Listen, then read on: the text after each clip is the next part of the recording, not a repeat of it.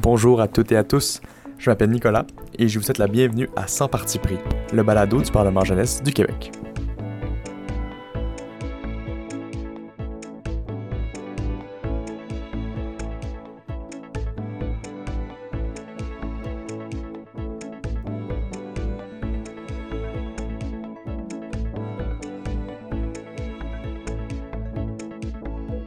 Donc, j'enchaîne immédiatement en présentant ma co-animatrice, Élodie Leci-Piché, première ministre du Parlement jeunesse du Québec. Donc, bonjour Élodie, comment ça va? Ça va très bien, merci. Contente d'être ici avec toi, Nicolas. Je suis ravie de pouvoir prendre part à ce deuxième épisode comme co-animatrice, après avoir été l'invitée de l'épisode 1, d'ailleurs. Merci Élodie de ta présence. J'en profite pour présenter notre invité du jour, M. Éric Morin. Éric a été député en 2001, et ensuite leader adjoint de l'opposition en 2002, pour ensuite être porte-parole de l'opposition sur un projet de loi concernant la réforme du système de santé au Québec en 2003. En 2004, il a été ministre de la Justice et de la Condition féminine, en plus d'être trésorier du conseil d'administration. Et en 2005, il a été vice-premier ministre, en plus d'être président du conseil d'administration. Donc, bonjour M. Morin et un énorme merci d'être avec nous aujourd'hui. Bonjour Élodie, bonjour Nicolas. Merci, c'est un plaisir pour moi. Donc, en 2004, à la 55e législature, vous étiez ministre et vous avez choisi de rédiger un projet de loi sur un sujet qui était, pour l'époque, considérablement avant-gardiste, l'euthanasie assistée, aujourd'hui qui est mieux connue sous l'appellation d'aide médicale à mourir. C'est d'ailleurs pour cela que nous vous avons invité aujourd'hui, car en plus d'être un ancien du Parlement jeunesse du Québec, vous avez porté un projet de loi particulièrement avant-gardiste à cette époque. Avant de vous poser notre première question, j'aimerais citer le rapport de la Commission spéciale de l'Assemblée nationale sur l'évolution de la loi concernant les soins de fin de vie, publié en 2001, pour montrer un peu à nos auditeurs que vous étiez avant-gardiste en 2004 et donner un peu de contexte historique sur le sujet de l'aide médicale à mourir au Québec. Donc, aux pages 13 et 14 de ce rapport, on dit qu'au Québec, les discussions sur l'aide médicale à mourir ont réellement pris leur envol à l'automne 2009. C'est à ce moment que le Collège des médecins du Québec fait connaître sa position sur la question par l'intermédiaire du document de réflexion intitulé « Le médecin, les soins appropriés et le débat sur l'euthanasie ». Ce document trouve écho dans la sphère publique et suscite de nombreuses réactions. Le 4 décembre 2009, l'Assemblée nationale adopte à l'unanimité une motion créant la Commission spéciale sur la question de mourir dans la dignité. Les parlementaires prennent ainsi acte du contexte favorable à un large débat de société sur la question des soins de fin de vie et plus particulièrement de l'aide médicale à mourir. Par la suite, le projet de loi numéro 52, la loi concernant les soins de fin de vie, est présenté à l'Assemblée nationale le 12 juin 2013 pour ensuite être adopté un an plus tard, en juin 2014. La loi est entrée en vigueur le 10 décembre 2015. Donc notre première question pour notre invité, c'est comment est-ce que vous avez eu l'idée en 2004 d'aborder le sujet de l'aide médicale à mourir dans le cadre du PJQ? Tout d'abord, à l'époque, il y avait beaucoup de projets de loi qui étaient plutôt de nature administrative, économique, réforme, etc. Et je trouvais qu'il manquait de projets au niveau avec des jugements de valeur, avec des débats plus émotionnels, plus émotifs. Et ça a été une des raisons qui m'a amené à pencher vers un sujet qui était plus de la nature que mon projet était.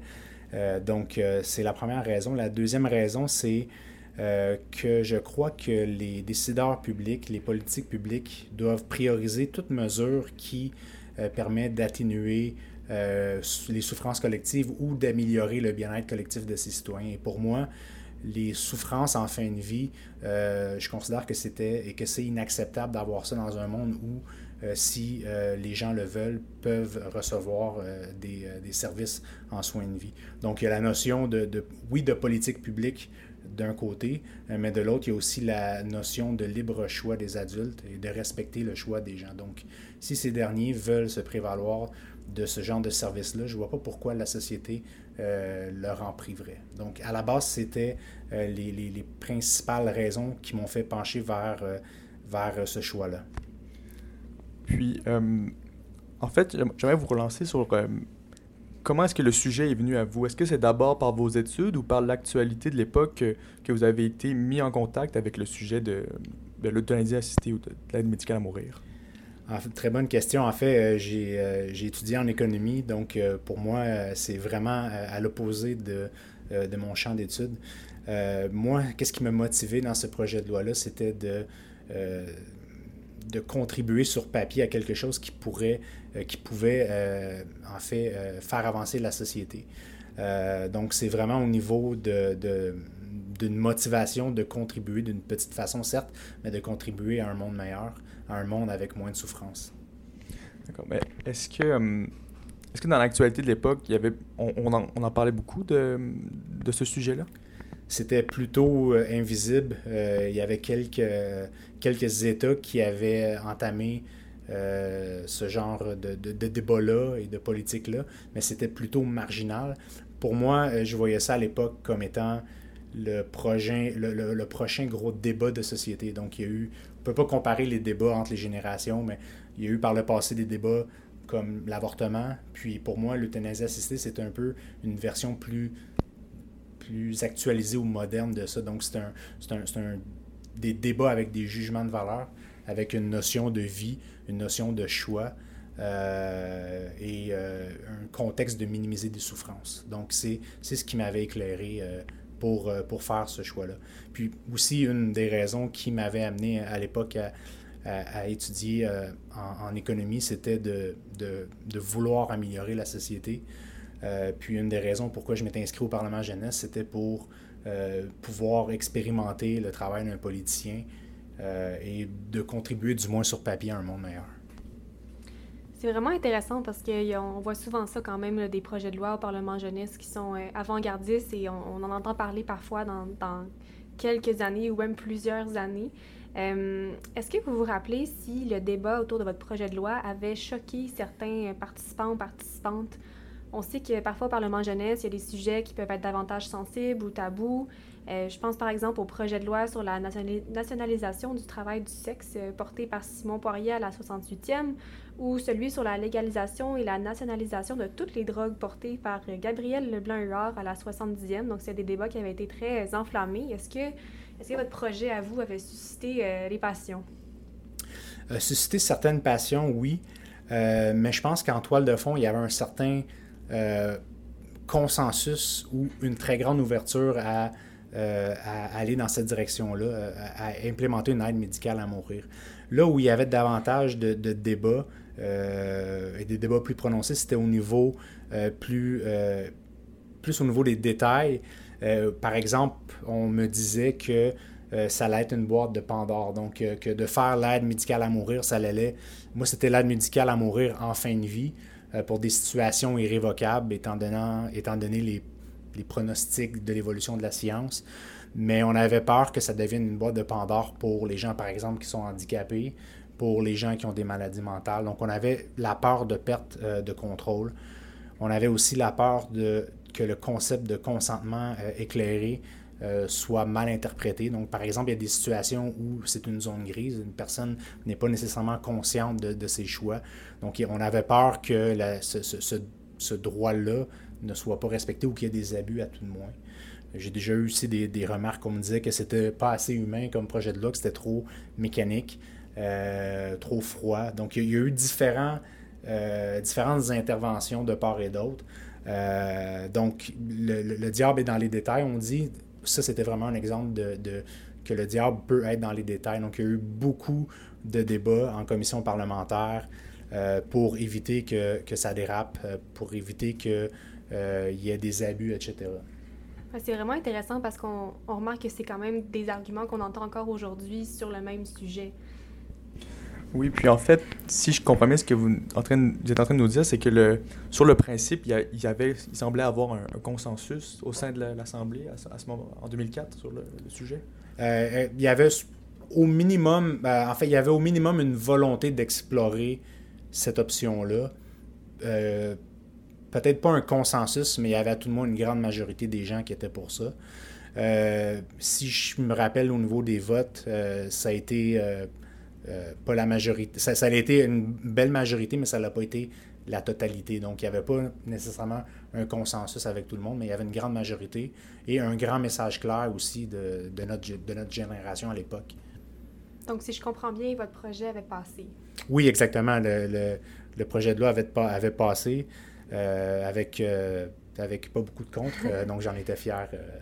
Bien, félicitations, en fait, c'est très bien. En plus, pour nos auditeurs et auditrices, quand un projet de loi passe à l'Assemblée nationale, au Parlement jeunesse, en fait, il est déposé officiellement à l'Assemblée nationale. Donc, c'est un bel honneur pour ces projets-là, quoique ce n'est pas le but des ministres de faire passer leur projet, mais c'est toujours un beau sentiment quand ça arrive.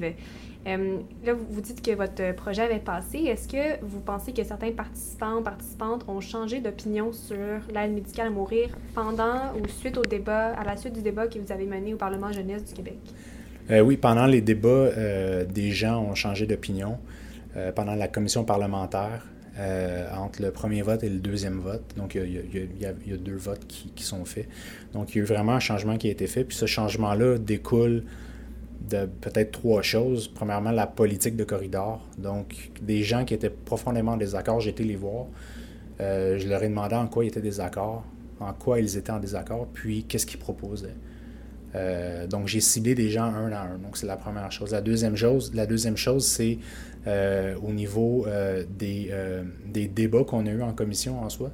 Donc, il y a eu des débats. Les gens se sont écoutés. C'était respectueux. C'était pas polarisé. Ça a été vraiment riche comme débat. Puis, la troisième raison, c'est que, en fait, collectivement, on a réussi à améliorer ce projet de loi-là. Et pour moi, améliorer le projet de loi voulait dire qu'entre le moment où le projet de loi est rentré en commission et le moment où il est sorti, il y a eu une plus grande acceptabilité sociale du projet.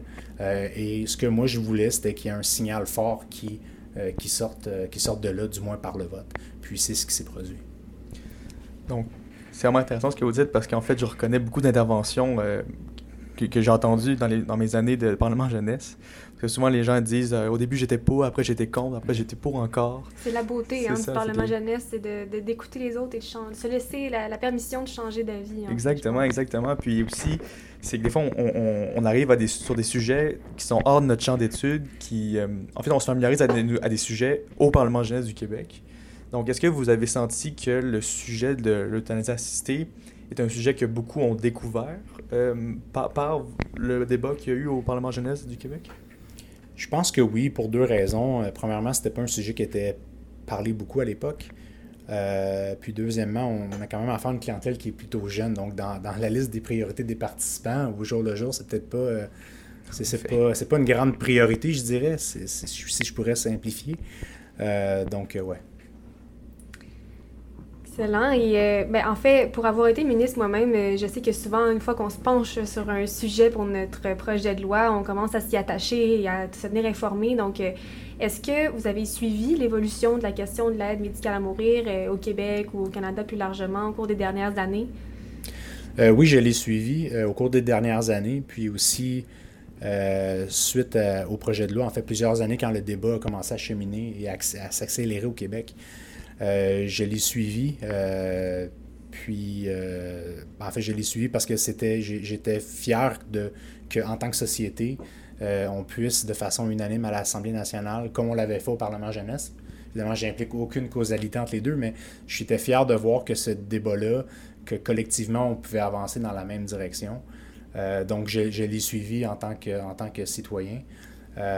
Sinon, c'est vraiment pas relié à mon domaine d'études ou de travail, donc j'étais vraiment un gérant d'estrade de très loin pour poursuivre la question. C'est vraiment intéressant.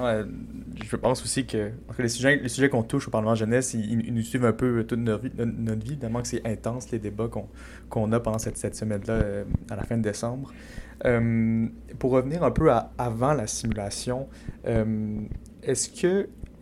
comment est-ce que vous avez décidé avec les autres personnes, l'équipe législative et l'exécutif de l'époque, de parler de ce sujet-là? Puis, est-ce que vous direz qu'au moment de rédiger votre projet de loi, c'est là que vous avez acquis une maîtrise du sujet ou est-ce que vous avez déjà des connaissances avant de décider de faire un projet de loi sur l'euthanasie assistée?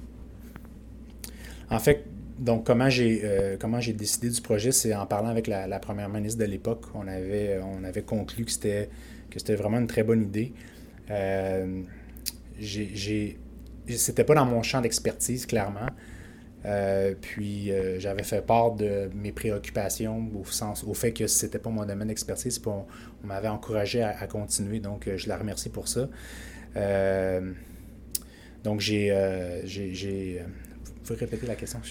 Oui, c'est ça. En fait, la deuxième question, c'était un peu, est-ce que vous avez acquis une maîtrise du sujet en faisant votre recherche pour le rédiger, ou est-ce que vous avez déjà des connaissances sur le sujet préalablement? Donc avant la rédaction, j'avais pratiquement aucune connaissance. Donc, je suis quelqu'un plus économie, finance, ça c'était du médical, si on veut, au sens large. C'était du légal. J'avais vraiment aucune connaissance. Donc, pour moi, ça a parti vraiment d'une bonne intention. Et après ça, j'ai rédigé une loi qui se contenait. Donc, c'est un système, évidemment, on parle d'une quarantaine d'articles, c'est un Parlement jeunesse, mais c'est un système qui se contenait. Donc j'ai appris, si on veut, j'ai appris sur le tas essentiellement, puis j'étais quand même assez fier de ce que j'ai accompli pour proposer à la commission, mais aussi fier et humble face aux commentaires et propositions que la commission m'avait donné. Donc je pense que pour un projet de loi d'une simulation parlementaire, c'était vraiment très intéressant comme produit final de par la forme et de par la substance. Je pense que c'est vraiment intéressant. Comme ministre, c'est une bonne opportunité de nous pencher sur un sujet qu'on n'a justement pas au travail, mais qui nous préoccupe ou sur lequel on se questionne. Puis ça nous force un peu à faire nos lectures, à mieux comprendre et aussi parce qu'on a un quatuor qui va nous aider là-dedans, puis rédiger un mémoire de commission. Il y a un porte-parole de l'opposition qui va se pencher sur nos idées et les critiquer. Donc, c'est vraiment un exercice intéressant.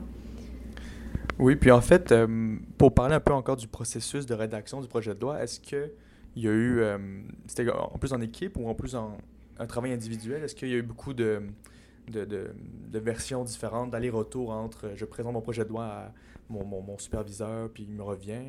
Juste nous parler un peu de comment ça s'est passé, la rédaction dans l'année. Parce qu'en fait, le projet de loi, ça s'écrit sur une année au complet. Mm-hmm. Élodie, tu le sais pour l'avoir fait aussi. Pour ma part, c'est surtout un travail individuel et j'allais chercher au besoin de l'aide lorsque je le jugeais nécessaire, tant au niveau des articles en soi que des sections ou que de l'ensemble du projet de loi, de voir est-ce qu'il y a des failles, est-ce qu'il y a quelque chose qui a été omis ou est-ce qu'il y a des conséquences légales à ce qu'on écrit qu'on ne veut pas initialement. Donc, j'ai été chercher de l'aide de façon ad hoc avec le conseil exécutif, avec d'autres personnes aussi dans la simulation parlementaire. Mais pour ma part, ça a été surtout un travail, solitaire. Et mon objectif, c'était de mettre sur papier un problème de société que je jugeais inacceptable. Donc, pour ma part, ça a été ce qui a fonctionné. Mais il y a des types d'apprentissage, il y en a une infinité. Chaque personne est différente. Donc, pour moi, ça a été la méthode qui a fonctionné. Et sinon, qu'est-ce que vous pensez des débats plus récents sur l'élargissement de l'aide médicale à mourir? Là, vous avez mentionné qu'il y avait justement eu des préoccupations pendant la simulation sur les potentielles dérives ou est-ce qu'on ouvre une boîte de Pandore? C'est un peu ça qu'on a entendu récemment dans les dernières années, par exemple au niveau de la santé mentale ou justement est-ce qu'on peut... décider d'avance d'avoir l'aide médicale à mourir selon certains critères. Donc, qu'est-ce que vous pensez des derniers débats qu'il y a eu? À mon avis, plus l'aide médicale à mourir s'élargit, mieux c'est pour la société. Mes prémices de base, c'est que, je suis pour le libre choix de l'aide médicale à mourir. Je suis pour la minimisation des souffrances. Il y a beaucoup de souffrances qui peuvent être abolies. Si les gens le désirent. Donc, plus ça s'élargit, pour moi, le mieux c'est. Évidemment, comme toute politique publique, ça vient avec des conséquences et des risques. Les risques, bien évidemment, il y a la notion de consentement éclairé, mais je pense qu'en tant que société, c'est quelque chose qu'on peut baliser, le consentement éclairé. On peut mettre les balises, on peut mettre une ligne dans le sable avec des règles qui parfois peuvent être arbitraires, mais ça prend des règles. Donc, pour moi, la notion de consentement éclairé, c'est quelque chose qui s'applique. Donc, si des gens en fin de vie sont en démence, mais à un certain moment, ils ne le sont pas, par exemple. Donc, on peut élargir davantage ça. Évidemment, je pense qu'il y a des aspects qui peuvent être plus difficiles, Si on pense à des gens qui ne sont pas en fin de vie, mais qui ont des souffrances qui devraient se continuer et que il n'y a aucune façon de penser que l'évolution de la science future pourrait remédier à cette situation-là. Évidemment, ça, c'est une situation qui est un peu plus... je pense qu'on n'est pas encore là en tant que société, mais idéalement, moi, je ne verrais pas de problème avec ça parce que ma prémisse de base, c'est la notion de libre choix et l'État peut accompagner les gens dans cette notion-là de libre choix. Donc, élargissement, pour moi, c'est une bonne chose et j'ai aussi confiance à la société et en ses mécanismes. Excellent. Et peut-être une petite question avant qu'on entre dans la conclusion. Quel est votre meilleur souvenir du Parlement Jeunesse du Québec? C'est une bonne question. Avec du recul, c'est peut-être ma première année où je pense que mon complet était pas vraiment beau ou aligné. C'était d'entendre la première fois le moment de silence à l'Assemblée nationale. Je trouvais ça très paisible. Chacun ses goûts, mais moi, je trouvais ça très paisible, le fait d'être dans l'institution, le fait de voir les gens. Pour moi, c'est mes premiers jours dans le Parlement jeunesse qui ont été les plus mémorables en termes de souvenirs purement émotionnels. Au niveau cognitif ou, disons, rhétorique, ça a été vraiment probablement mon projet de loi, mais de façon plus large, donc incluant mon projet de loi, c'est le fait d'avoir eu l'opportunité d'échanger sur dans des débats avec des jugements de valeur, avec des points de vue différents, avec des personnes de programmes différents, avec des opinions différentes. C'est très rare qu'on ait ça dans notre vie. On étudie avec des gens dans un même domaine. Ensuite, on travaille avec des gens dans un même domaine. Après, on a des amis qui pensent comme nous ou qui s'habillent comme nous jusqu'à un certain âge. Je blague, mais c'est rare d'avoir une opportunité dans la vie de côtoyer des gens qui sont aussi différents. Aussi différents, mais aussi similaires. Parce que les gens qui vont au Parlement jeunesse, c'est des gens aussi qui ont quelque chose en commun. C'est des gens qui aiment débattre, c'est des gens qui aiment la notion publique, les politiques publiques, qui, d'une certaine façon, veulent contribuer à un monde meilleur. Donc, c'est des beaux souvenirs. C'est très bien dit aussi, différent, mais aussi similaire. C'est vraiment le sentiment qu'on a quand on se rencontre au Parlement jeunesse. Je me reconnais tout à fait dans vos mots, vraiment. Là, c'est... Un beau témoignage sur c'est quoi le Parlement jeunesse du Québec. Exactement. Je pense maintenant qu'on arrive à la conclusion de notre épisode. Oui, on arrive à la fin de l'émission, donc j'en profite pour vous remercier pour votre présence à notre balado. C'est vraiment très apprécié. On est toujours heureux et heureuses au Parlement jeunesse de renouer avec nos anciens et anciennes. Donc, je pense que cet épisode témoigne à quel point les idées débattues au PJQ sont avant-gardistes et qu'on finit parfois par entendre parler de manière très concrète un peu plus tard à l'Assemblée nationale, comme je l'ai mentionné plus tôt. Donc, on a une dernière question pour vous. Sur un plan plus général, qu'est-ce que votre passage au PJQ vous a apporté? Et si je peux permettre une seconde question, que diriez-vous à un ou une jeune qui hésite à participer? Ce que ça m'a apporté... C'est une très bonne question. Ça m'a apporté à devoir mieux communiquer. Il y a des gens qui sont des grands communicateurs, on dirait qu'ils sont nés comme ça. Moi, je suis davantage un cartésien et une des choses que je pense que j'ai le plus appris, sans affirmer que je suis un grand communicateur, c'est que le Parlement jeunesse m'a aidé à mieux communiquer, soit par l'oral, ou soit par l'écrit via la rédaction d'un projet de loi. Et ça, je pense que dans tout domaine, dans toute carrière, être capable de bien communiquer de façon succincte et précise, c'est essentiel à mon avis. C'est très bien dit. D'ailleurs, Éric travaille aujourd'hui en gestion financière, donc n'est pas médecin ou dans le domaine médical. Donc, on voit vraiment qu'il y a des parcours qui sont très différents des fois des sujets qui sont choisis là, comme ministre. Puis, juste avant de conclure, j'aimerais vous relancer sur ce que vous diriez, mettons, que, par exemple, quelqu'un qui nous écoute, qui hésite à s'inscrire au Parlement jeunesse du Québec, qui vient de tomber sur notre balado, sur notre page Facebook ou notre page Spotify, qu'est-ce que vous lui diriez pour le convaincre de participer ou de le ou la convaincre de participer? Tout simplement de casser la glace, de risquer, il n'y a rien à perdre.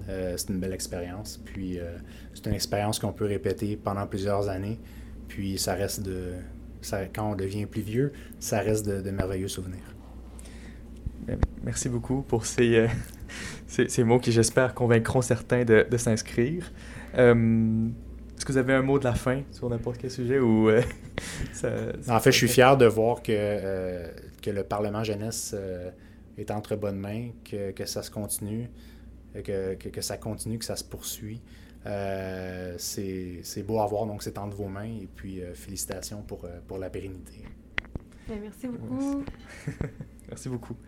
Donc vraiment, avant de conclure l'épisode, j'aimerais remercier F Parker Finley, une artiste trans montréalaise qui a conçu l'identité sonore du balado. Et je vous encourage à aller la suivre sur Instagram. Je vous remercie aussi d'avoir pris le temps de nous écouter. Si vous avez apprécié l'épisode, n'hésitez pas à mettre 5 étoiles sur les applications d'écoute de balado et à partager l'épisode dans vos réseaux. Si vous voulez nous suivre sur les réseaux sociaux, nous sommes présents sur Facebook au Parlement Jeunesse du Québec et sur Instagram au @parlejeunesseqc. Encore une fois, merci pour votre écoute et à la prochaine.